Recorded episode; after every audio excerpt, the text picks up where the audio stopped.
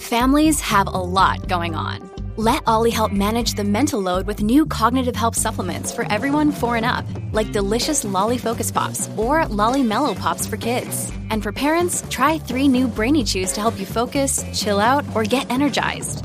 Find these cognitive health buddies for the whole fam at olly.com. That's O L L Y.com. These statements have not been evaluated by the Food and Drug Administration. This product is not intended to diagnose, treat, cure, or prevent any disease.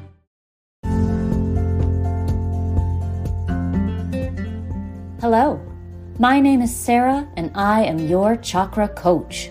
On this podcast, we'll be exploring how the chakra system can guide you to grow your emotional, mental, physical, and spiritual wellness, leading you closer to your highest self.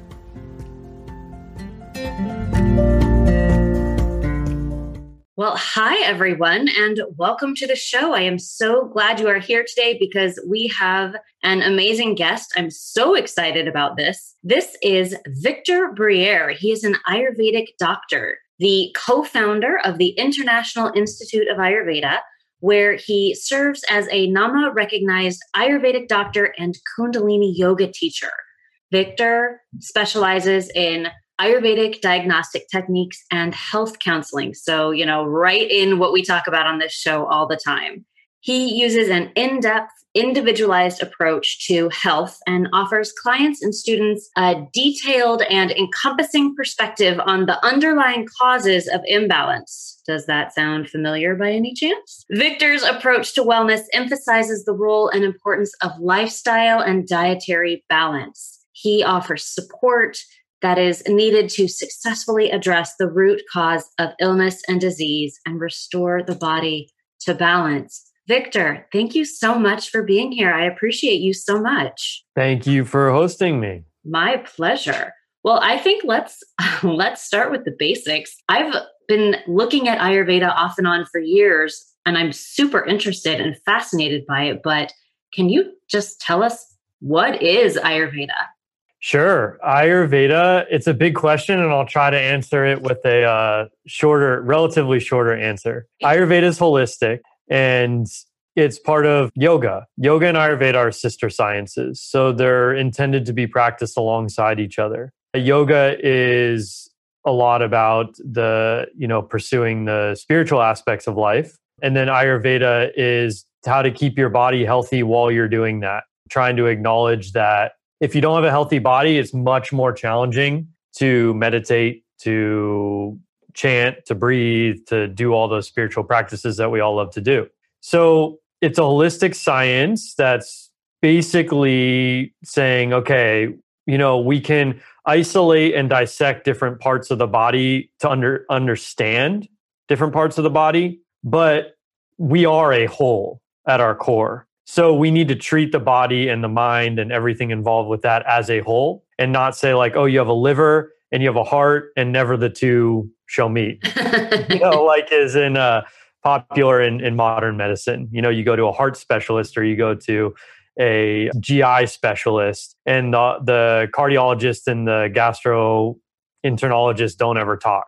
That's not the, what happens in the body. The heart and the stomach are talking, or the heart and the GI are talking all the time. So as a system of health, Ayurveda says, no, let's let's get the whole body talking to itself, get it all synced up, get it nice and balanced in accordance with its own constitution, not in accordance with someone else's constitution or what society says your constitution should look like.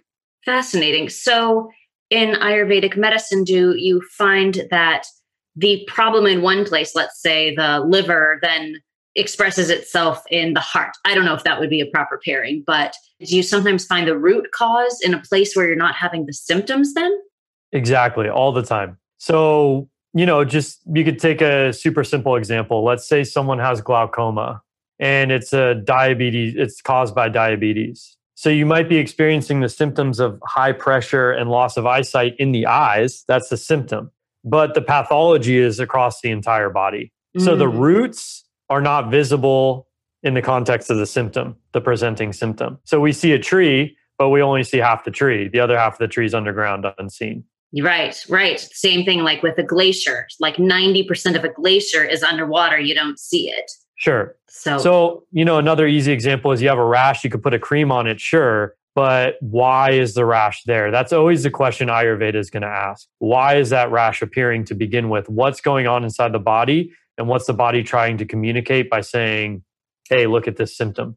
Interesting. So that is, I would say, I would guess then the primary difference between Ayurvedic medicine and what we think of as traditional Western medicine is instead of treating the symptom, we try to treat the why behind the symptom.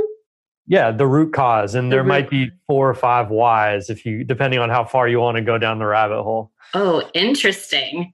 yeah. So then, and I don't know if you have an answer for this, does that mean then that Ayurvedic medicine replaces 10 specialists? Is that kind of the idea? Well, there are specializations even in Ayurveda. Oh, interesting. Uh, yeah, the but there's a very different approach to it. It's that it's it's more of an attitude towards health. So the the common attitude towards health in the West is I'm healthy until I'm sick and I need to go to the doctor.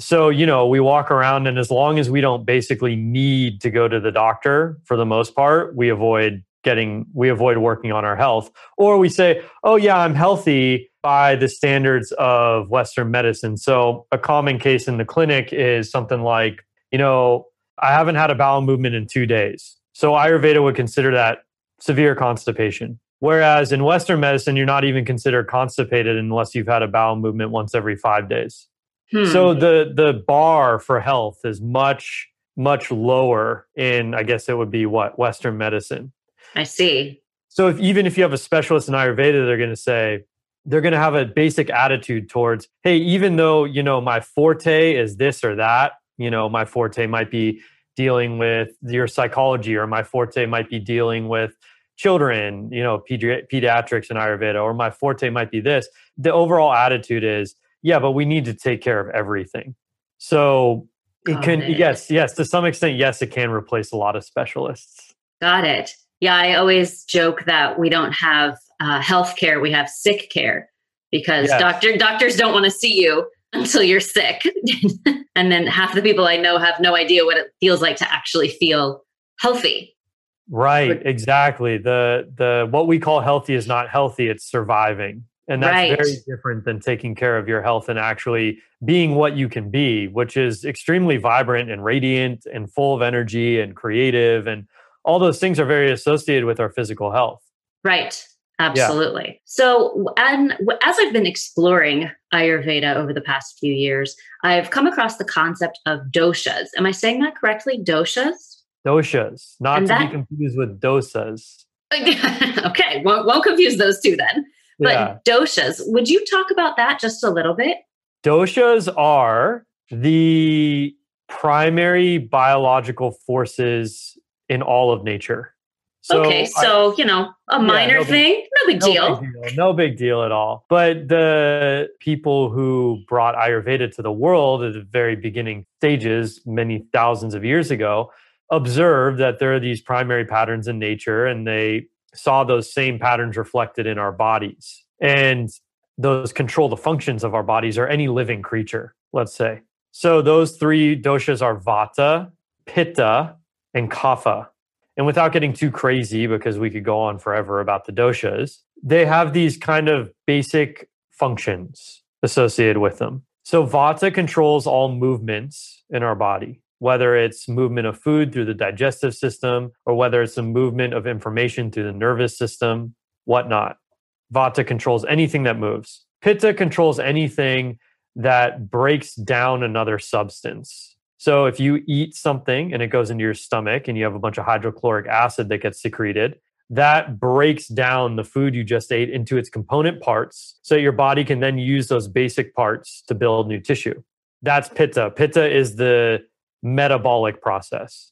And then kapha is the process of growth or adhere, adhesion of different tissue elements. So kapha deals with the form of our containers in our body. So, like our stomach has a very specific form and it's very resilient to that acid that gets dumped into it. So, that's got a lot of kapha nature. Kapha is very dense and resilient. And so the harmony between all of these doshas creates balance in our body, and not each body is created equal. So, for example, you have a different proportion of those doshas than I do in my body. like a fingerprint. Everyone's got a unique signature of how those doshas interact with each other. And it's the Ayurvedic professional's role to assess that and give you ways to keep those doshas in balance because they're always trying, they're always moving. And so they're always liable to go out of balance. Would the goal, I don't know if that's the right word, but goal then be to be 33% vata, 33% pitta? It's or is it really just to be in balance with your natural state? Good question. It's not to be even in all three. That is not the goal. The goal is to be balanced with your original recipe that was actually created upon your conception. Oh. Yeah. and how do most people do with that? Do we find ourselves getting out of balance through life just through external influences? How does one yeah. get out of balance? All the time. There are many ways you can you can't even count them. So the idea is that dosha, the word dosha means that which falls out of balance. Oh. So we got yeah, we got two we got two forces in our body. Your body as a whole has this thing inside of it that's always driving towards equilibrium. That's what we call healing. Your body's will to drive towards a homeostasis. So when it can achieve that equilibrium, great. But there are all these pushes and pulls, like you said, in our external environment and in our internal environment as well. Mm-hmm. And so the doshas are constantly having to adapt to this. And so it's like, you know, you walk outside and let's say it's 100 degrees and humid. That's very pitta aggravating. And so your body now needs to adjust to that external environment and find homeostasis with that environment, within that environment. So it will start changing. And that creates a lot of adaptability inside the human form and resilience. So it's a good thing until you can't change well enough or adapt well enough to compensate for the environmental factors. That means we can bring in other external substances. So, like it's a really hot day, maybe drink some mint tea to compensate for the effect. So, whether we know it or not, we're always just intuitively and instinctually doing things to compensate for our environments. And there, it's not like there's a point of balance where, okay, when you're on that point, okay, now don't move.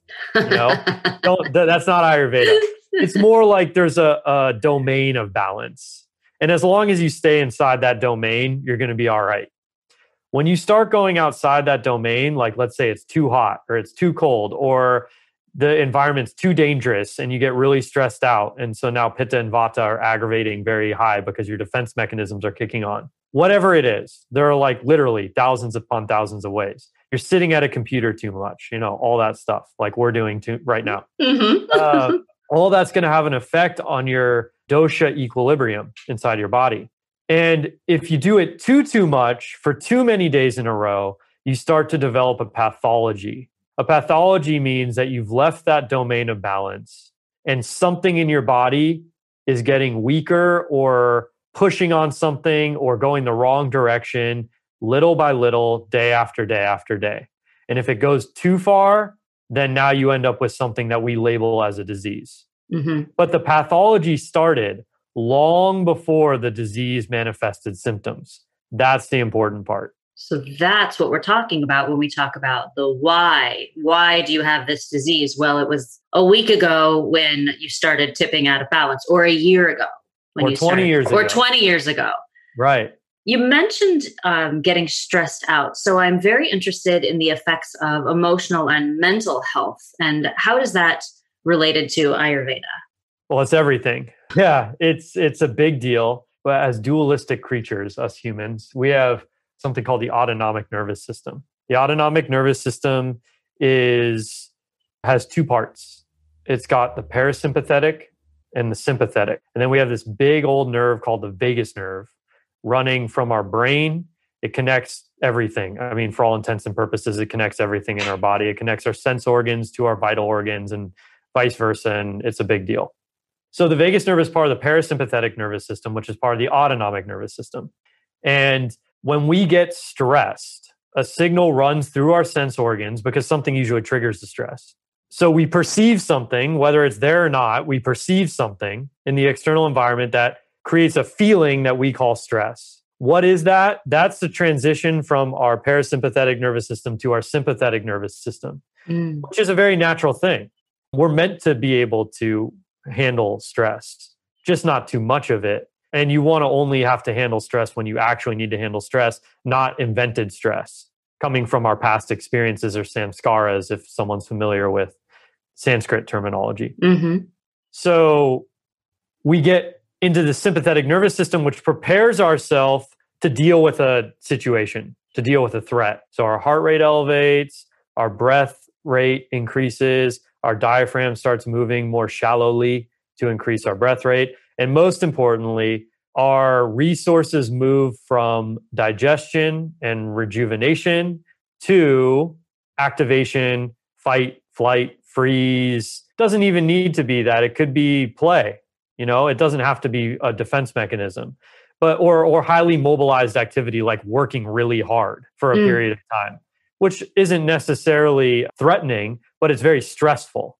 If I lift something really heavy, oh, you know, my body's under stress. So if I'm in that stress state too much, my body won't rejuvenate. My body won't digest food. My body won't do XYZ. And over time, that starts creating imbalances in the doshas because the doshas are trying to compensate for the stress by maintaining equilibrium with each other. But at a certain point, they can't. And at that point, that's when the equilibrium goes and we start a pathology. Hmm. So okay. stress is is like the one of the bottom level whys. I mean, like maybe there's only one or two beneath that. Yeah. And I think in our society today, stress is just almost pervasive. We expect to feel a certain level of stress at all times. And that can be very challenging for health.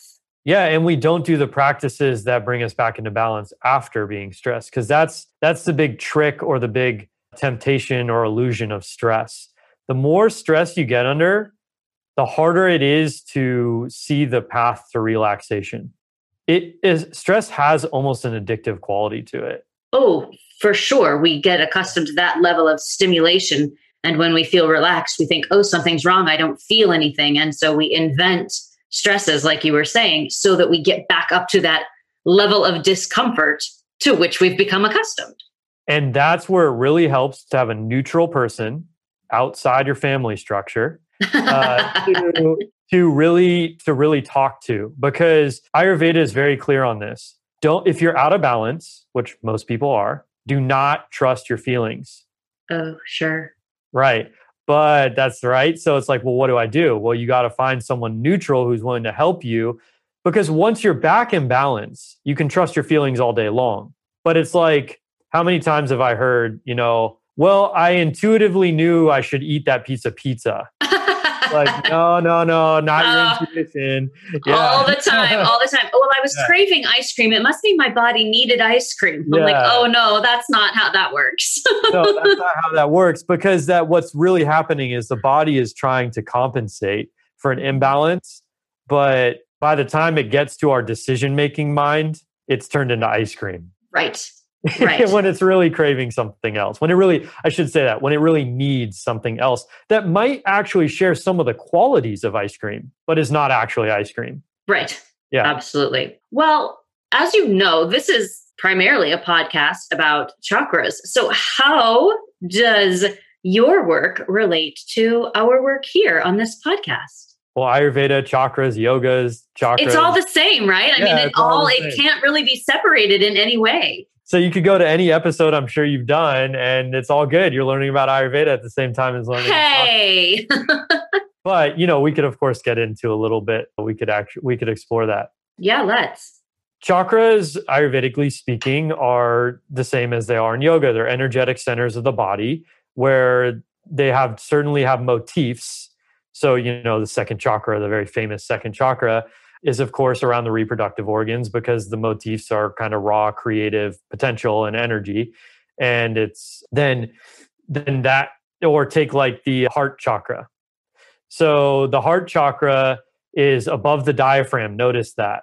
And the lower three chakras are below the diaphragm. The diaphragm forms this barrier between the lower and upper chakras. And that's true with the vagus nerve and, and paras- or autonomic nervous system as well. The vagus nerve changes above the diaphragm and below the diaphragm. It's almost like if you are engaging the vagus nerve below the diaphragm, then you become a different person than if you were to engage it above the diaphragm, you know, on a regular basis. Of course, we're engaging the whole thing all the time, but sure. we're shortcutting the language. Yeah. Yeah.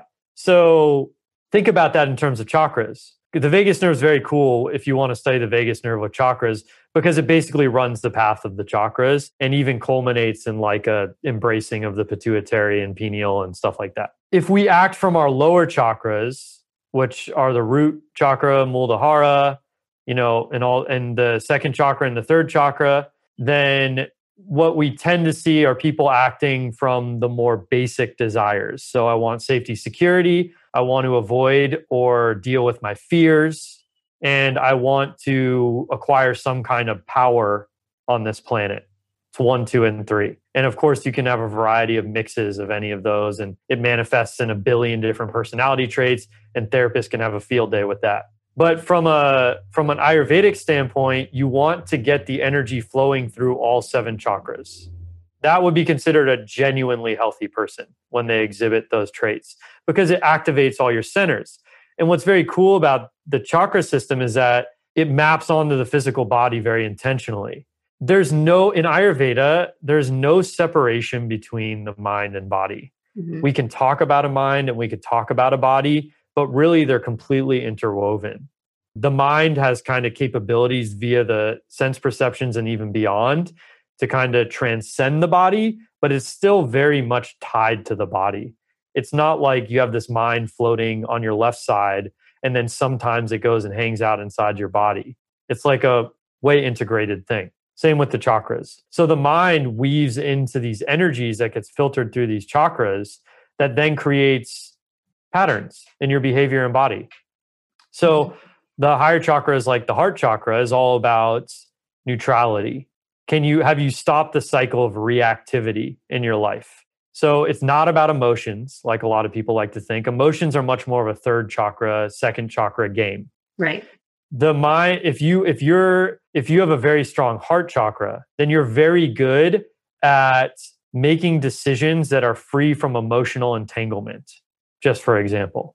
Yeah, we so talk we a lot on. about yeah, we talk a lot about the heart chakra being a, a balancing point, right? Yes. Between the lower and the upper chakra. It isn't we tend to equate the heart with love and we think about that as being romantic love, but I I think it's very important to note that that's not really what the heart chakra is for primarily. So. No, that that is far from it. Yeah, and, uh, yeah. The romantic type love is more second, third chakra game. Yeah. Not that it can't ever evolve. Oh, sure. But but that when you're when you're playing in those waters, and there's nothing wrong with that. Just know that you're playing in those waters. That that's where you're playing. You're activating your second and third chakra, and to some extent your first chakra. Because let's not lie, when you're engaging in those relationships, a lot of it is about security. Yeah, so, absolutely, yeah. and trust and trust and, and all those things and feeling safe and having a yeah. yeah. and exactly and having a place for sure having a place and a person and or people Absolutely. Uh, very fascinating. So, I guess my question, my next question is Do you relate specific diseases or illnesses to specific chakras? Is I mean, I know that there's like a different set of organs or physical structures that's governed by each energy center. So, do we say, oh, heart disease is in the heart chakra? I don't even know if that is a question that makes sense. Yeah, it makes perfect sense. I mean, you would, it would be nice if it were that easy. Oh, um, I have a feeling you're about to tell me it's not. It's not. so what tends to happen more is that I mean some sometimes it is that easy. Especially at the very beginning of an issue, a lot of times. Maybe even before there are symptoms. But what tends to happen is there might be let's say someone has a like an issue with their physical heart, cardiac muscle of course, the heart chakra is going to be associated to some extent. We'll be able to weave some story that incorporates it in, and it'll be really nice and great, right? But really, what's happening is that when you go down that road of whys, when you get to the bottom why, you'll see what chakra it's associated with. So, okay, why do you, you know, why do you have heart disease? Oh, because I eat, you know, red meat four meal four times a day.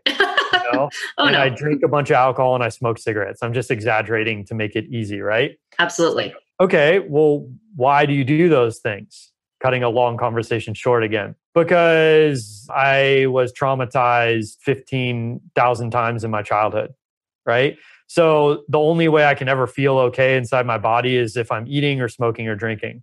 Mm.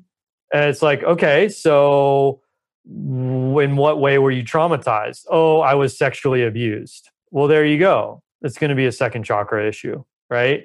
And it usually is. And they usually also, if you go down the road and ask more questions, there are a lot of issues in that region of the body, but maybe not as obvious or presenting as the heart failure that's about to happen. So, sure, it's the heart chakra, but really it's more stemming from the second chakra. That's where the wound originated, and then the pathology carried that into the heart. So, how does Ayurveda treat that? I mean, if I go to a cardiac specialist, they say, okay, well, we're going to do a quadruple bypass and hey, quit smoking if you can, right? Yeah, which is not going to happen. So, or in most cases, it's not going to happen. It, or it's so, certainly going to be very difficult. Yeah, and we need support in that. We're crazy to think that we can do that kind of stuff alone. Absolutely. Yeah. That's the kind so, of thing that needs a team yeah, part of the wound itself is the separation from healthy relationship. You know, that's part of the trauma itself. So, yeah, Ayurveda would start giving that person a lot of support on a lot of different levels. One is I would not say, "Okay, stop smoking, good luck." You know, that that there's a whole world inside that pattern that needs to be explored and talked about and you know, why smoking uh, of all the addictions that one can choose why is that the one that's you know and plus people need to talk about these things. They need to get it off their chest. They need to open up about things they've never shared or have shared with certain people but then they got written off or then they got you know it's like well sorry you know like oh i'm sorry that happened to you. Oh why can't you just get over it? Yeah or whatever the response is yeah. you know that doesn't heal the wound. So people need to get into their own stuff and that takes time and that takes presence and that takes a relationship with someone who can talk about those things and and start to help with those things. Ayurveda is big on therapies so there will be a lot of manual therapies that affect the the body very directly. And then there are herbs and then there's diet and then there's you know lifestyle choices and you know a whole world of choices has been made around that original trauma or set of traumas that the person may not even be aware are directly connected to that. You know their choice in partner their choice in where they live their choice i had a person the other day who had such a deep fear that they they moved to a very isolated place in the world not because of any other reason besides they didn't want to confront that fear and so now what they say is oh I, I like to live alone but that's not really true they live alone and they become accustomed to it because they're afraid. Mm-hmm. Well, that's going to progress a pathology, Ayurvedically speaking, if you just live in the confines of your own fears and then become comfortable with them or find workarounds to them. Sure. And right. we're so good at that as human beings, of oh, finding oh, yeah. workarounds for our fears. Yeah, exactly. And so then that becomes a tough conversation because it's like, well, you know, I know you're saying you like living alone, but really it's it's more that you're afraid to engage socially and so now the think about think about what that person's life would look like if they didn't possess that fear or they broke through that fear it would be a they'd be a completely different person well that completely different person might be much closer to their original doshic makeup so sure. they might be a lot healthier yeah, doshic makeup, or what sometimes we talk about as being the highest self. You're a true, um, authentic right. self as right. opposed to the shell and all these layers that you've put on to protect or avoid fears and external pressures and traumas and things like that. Yeah. That yeah, very interesting.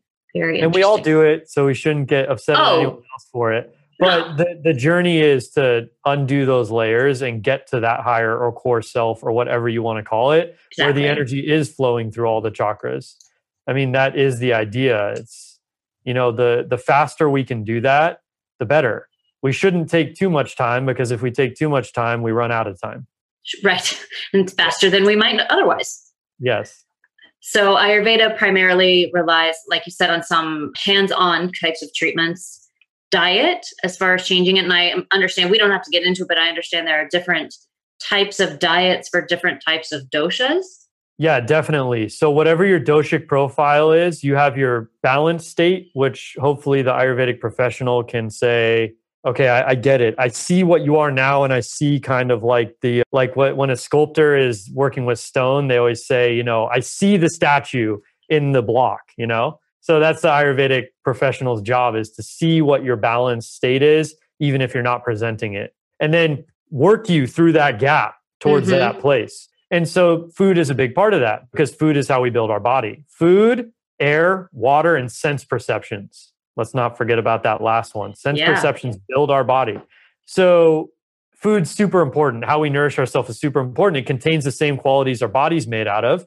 It goes in, pitta breaks it down into its component parts, and kapha builds up our tissue to be what they're supposed to be. And if you eat stuff that has the same qualities as your imbalance, it's going to aggravate your imbalance. If you eat stuff that has qualities opposite to your imbalance, then you're going to tr- dial back your imbalance and move closer to balance. That's the oversimplified version of saying it, but that's basically the fundamental idea. Sure, but I kind of get it. If you are heavy imbalanced toward vata, you might need to balance out by eating a little bit more kaphic type foods. As Or- long as you got the pitta to back it up. as long as you got the pitta to back it up. Yeah, exactly. So you might you might eat both pitta and Um, kapha type diet to incre- to decrease the prominence of vata in your body. Hmm. and partake in kapha pitta type lifestyle choices and relationships and da da da da da. I see. And so it's becoming clear to me why a professional is helpful for guidance, because this is kind of a lot to try to It's a figure out all on your own. I think that's why sometimes I would read about it and think, oh, I don't even know where to begin with all of this. Are the kinds of things that require that like the foods and the herbs and things commonly available? Are they are they things we can get if we were to get prescribed these diets? Uh, these days, yes, especially. I mean, you can get triphala at Whole Foods. Turmeric is an Ayurvedic herb, and it's like taking the United States by storm. Yeah, I'm pretty sure you can Um, get that at like Target. Yeah, seriously. And you know, it's honestly that's one of the things about Ayurveda is it would definitely, I mean, it would really frown upon this whole turmeric fad thing because not everyone should be taking turmeric. Turmeric does not have an anti-inflammatory effect for everyone who takes it. If you're out of balance in certain ways, turmeric will harm you. Oh. And so this idea that, oh, look, here's this substance that has these qualities. And so now everyone gets the benefit of those qualities. That is Western thinking, not Ayurvedic thinking. Hundred percent. If a little is good, a lot must be better. Yeah, and frankly, it's just wrong. I mean, I don't I don't want to be rude, but it just is. It's wrong. Sure. It's basically there because some people want to make a lot of money because they need to sell X amount of turmeric and they can market it well and it looks like an easy fix, so I'll take it. yeah. It's not a truly healthy approach to how we should maintain our bodies and health. And that that's true pretty much with any diet that just says, "Oh, do this diet. It's good for everybody." Yeah. And six Yeah. weeks to the perfect you. six weeks to the perfect you. If if that's what you're being sold, don't buy. Um, Yeah. Especially when it comes in terms of health. Yeah. what you plan to put in your body. Yeah, and it can harm you. It can. I'm not saying it's going to make you like fall over or something like that, but it can have a negative effect on your body. Like especially some of the cleanses. Ah, Yeah, those can actually be legitimately dangerous. I believe you. They Yeah. some some of the ones I've seen scare me a little bit. Yeah, They just feel very extreme. And if the goal is balance, extreme does not lead towards balance. No. And you know what go, jumping back to when we said, you know, stress tends to tempt us into more stress and then we get into mindsets like, you know, let's let's use the classic example of money. You know, oh man, when I get like ramped up and stuff like that, I can really I get really more done and then I can make more money. So if I get even more ramped up or stay ramped up, then I'll make even more money. But actually the people over time, it's the classic tortoise and the hare example, you know, the people who are balanced end up being more prosperous in the long run. Yeah. I think that's true in all ways. People who are more balanced are healthier in the long run, happier in the long Yep. run. Uh, so that's that's good stuff. That's good stuff. Thank you so much. Well, Victor, where can people find you and find out more about this? Because I just don't think that 40 minutes has covered every little nook and cranny of Ayurveda. Yeah, we got maybe through one one nook. one one little nook, plenty Yeah, of crannies left to look at. But yeah, Yeah. where can where can we find you and learn more about Ayurveda and what you do and how you can help? Sure. So I'm the inter- I'm with the International Institute of Ayurveda. The website's www.iiayurveda.com. So that's I I A Y U R V as in Victor, E as in elephant, D as in dog, A as in apple.com. Y'all, I'll put that in the show notes. No need to memorize. It will yeah. all be in the show notes and I'll put it on the Facebook page and all that good stuff too, so you can find it. And I'm easy to contact, whether it's for the clinic or we have an Ayurveda Academy where we train Ayurvedic professionals. So, anyone interested in learning Ayurveda, becoming certified as an Ayurvedic practitioner, we do that. And we have workshops and courses. And, you know, we're really trying to get this out in the world because it really does benefit people. And find me, come, yeah. come talk to me.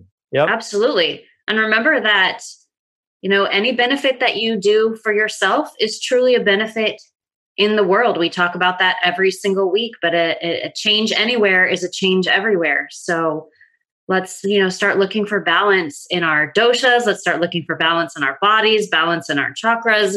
It is all intertwined, inextricable from itself. So, well, thank you so much for your time today, Victor. This was really thank interesting. You. Anything else, or have we covered it all for today? Uh, for today, we're good. Until next time. Until next time, then. We'll have a wonderful day, and I will talk to you again soon. Bye. Bye-bye.